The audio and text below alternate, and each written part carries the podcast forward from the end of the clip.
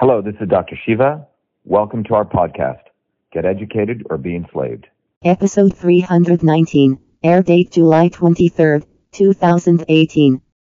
Hi everyone, this is Dr. Shiva Ayyadurai. We're on the bus.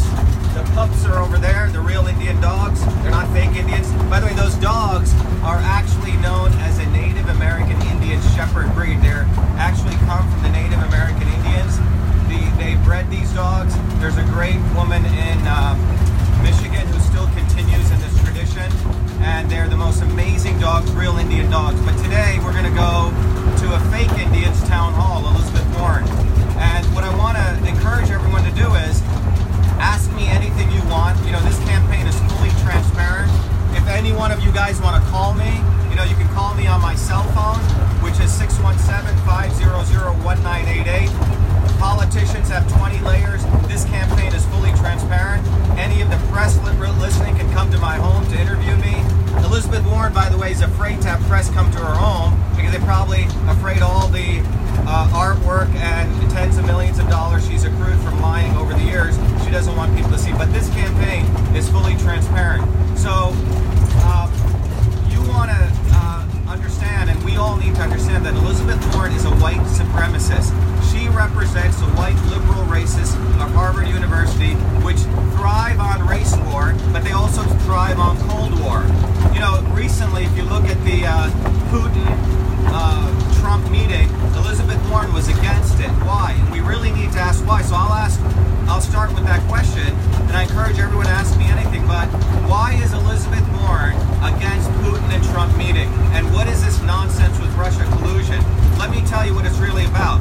The Russian people, by the way, we should remember, they lost more people in World War II than any country. Two million people, the Russian people lost fighting the Nazis in the Battle of Stalingrad. The Russian people are actually our allies, and the deep state, people like Elizabeth Warren, who support defense contractors, and warmongers do not want us colluding with Russia. We should be colluding with Russia. Why?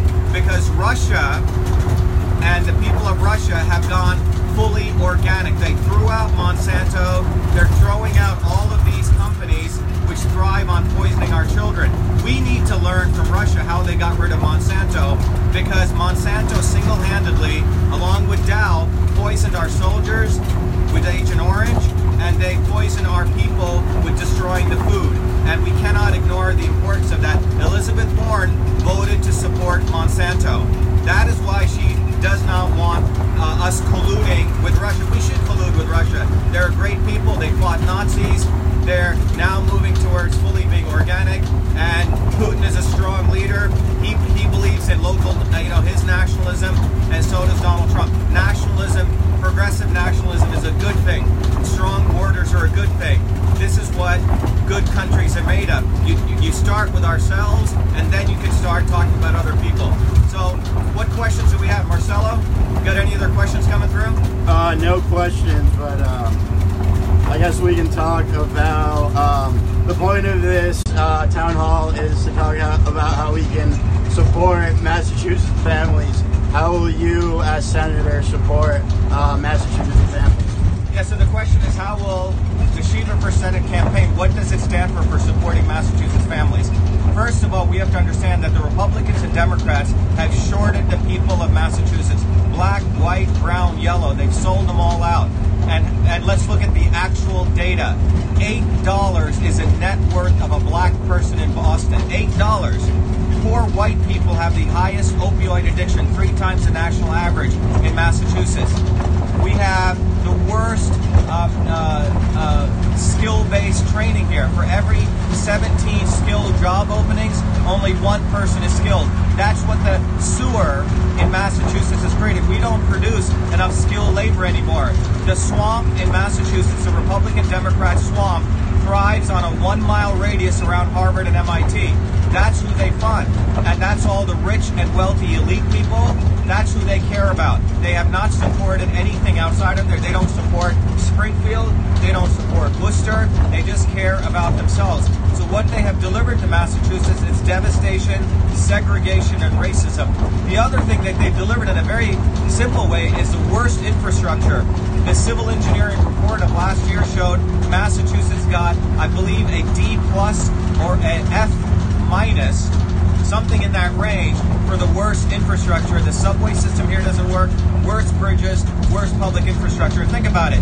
This is the place where MIT and Harvard are, and yet you have the worst infrastructure. That's what the swamp has delivered. So, how do we solve that? Well, number one, we need more VOTEC schools. That's how we solve many things. Put two or three VOTEC schools in Springfield, in Worcester, in Roxbury, and that's how we get people off welfare. That's how we stop racism because we get people empowered. They can get six-figure jobs, electricians, plumbers, software engineers. That's the number one thing to do. Look, I learned how to program as a 14-year-old kid. I don't need to run uh, as a career politician. I already have a job and I can keep working. So this is about service. We start getting people skilled, then we'll have more people to serve this country in a meaningful way. Number one, more VOTEC schools. Number two, we have to solve the infrastructure problem in the state. Number three, we have to solve opioid crisis, but that's not going to come through Mitt Romney, Republicans, or Democrats. They are making billions of dollars by promoting methadone. Billions. They don't want to solve the opioid crisis. Some of you may have seen, I actually have a solution for the opioid crisis. It's based on a holistic approach where you deal with the family, in home, and it was designed by Dr. Kishore, where he helped 250,000 patients, and he was thrown in jail because his opioid solution actually worked. Next question, Marcelo. Um, so next question. Um, what would you do as senator to address um, our wars in the Middle East right now? And what do you think Elizabeth Warren, uh, how do you think she's addressing it? And what are her faults related to foreign policy?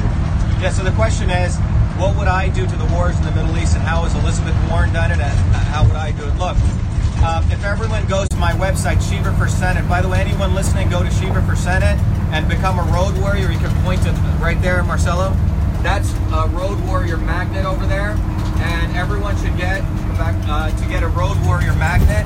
Uh, everyone listening is, is working people. It's hard to volunteer for a political campaign, but you can go for $15 uh, plus some shipping, all made in America. Get those Road Warrior kits, put them on your car, and that's how you can help us because the more people see that, the more we win. But getting back to foreign policy, Elizabeth Warren, by the way, voted for a higher military budget. She wanted a higher military budget than Trump. She wanted to bomb the hell out of Syria. She didn't want uh, Trump meeting with North Korea.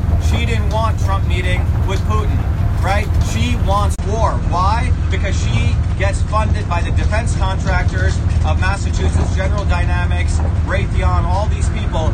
She wants war. This is what the lefties need to understand. She misleads the left. She's a warmonger. Elizabeth Warren does not want peace. She wants war. If you go to Shiva for Senate and you go to the About Us section, and you will see that I've always been a political activist. In 2007, when it was unpopular to say stuff against the Iraq War, on my PhD day graduation, I, I held up a huge poster which said U.S. out of Iraq.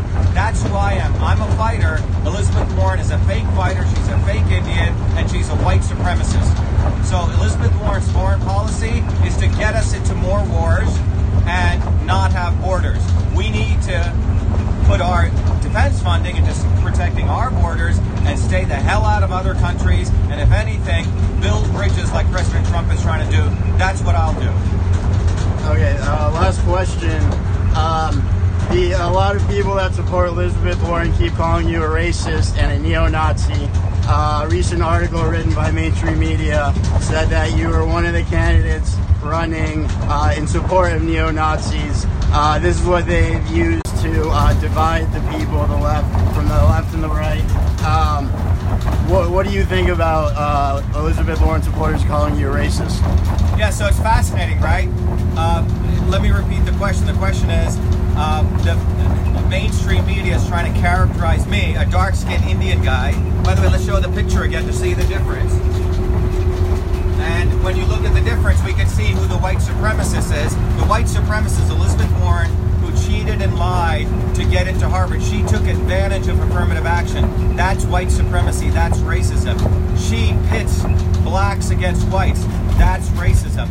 I have fought racism all my life, and my my record speaks for itself. People can go look at my uh, work at MIT in 1981, 1990, all the way. I'm the guy who exposed Monsanto, which is a white supremacist organization which wants to go tell all the darkies in Africa and India that they need GMOs. It's a neo-missionary model. In the old days, the missionaries went and told all the dark people that they were heathens. Well, that's what Bill Gates is doing. That's what Elizabeth Warren is doing, telling all the darkies that they need to consume poisonous food. And in fact, that's what they're doing to poor whites and poor blacks in this country.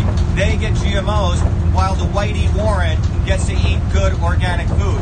She's a white supremacist, and to label me as a white supremacist is so absurd that it's fantastic because it exposes them. So just remember, only a real Indian can defeat the fake Indian. We got another question. Uh, so someone asked, it looks like Geoff Diehl is going to win the Republican ticket. How do you differ from Geoff Diehl? Yeah, Geoff Diehl um, is an example of a fake Trumper. You see, Massachusetts is known for innovation. It's known for sometimes bad innovations. It created Obamacare, if people remember. Obamacare, Romney Care came out of Massachusetts. Well, the people in power, the Republicans in power, were devastated that Trump won. Charlie Baker was against Donald Trump. I'll repeat Charlie Baker, the Republican, was against Donald Trump and it still is against Donald Trump. Geoff Diehl endorsed Charlie Baker. This guy is a fake Trumper. The Massachusetts Republican Democrat swamp have created a new innovation. And listen very carefully, that's called a fake Trumper. And the purpose of the fake Trumper is to take all of you amazing Trump loyalists who are not Republicans but who voted against both parties who are actually Trumpers, anti establishment, and suck you guys back into the Republican Party. And that's the purpose of Scumbag Dirty Deal. The guy is a failed sign salesman. His mama and papa bought him his first house. He's never held a real job in his life. He's a career politician. And people like him are the most insidious. It's easy to see Elizabeth Warren and Charlie Baker as the establishment, but Geoff Diehl is Dirty Deal. His campaign manager is a Saudi lobbyist. Saudi lobbyist who screwed over our veterans. And furthermore, he doesn't even have a picture with President Trump. He photoshopped one, which we exposed. Dirty Deal, Geoff Diehl, is part of the swamp of the establishment. All of you listening out there, got a big motorcycle giving us thumbs up here. Uh, Geoff Diehl is no different like Bernie Sanders, who supported Hillary Clinton, who supports Elizabeth Warren. So when you think Bernie Sanders on the left, think Geoff Diehl on the right. Fake Trumper, insidious swamp creature. That's Geoff Diehl. Dirty deal. Thank you very much. Again, remember, we're going to Great Barrington, Massachusetts. We're the ones on the road right now. We're, we will meet Warren everywhere. We're the fighters. We're the only ones who know how to take on Warren. And by the way, I'm the only one who can defeat Elizabeth Warren, hands down. And that's why the establishment, that's why the Boston Globe does not cover us, because they want a stupid idiot like Dirty Deal to go against her, because Charlie Baker's offered Dirty Deal the job as lieutenant governor. Complete setup. Trumpers do not be fooled. Thank you very much.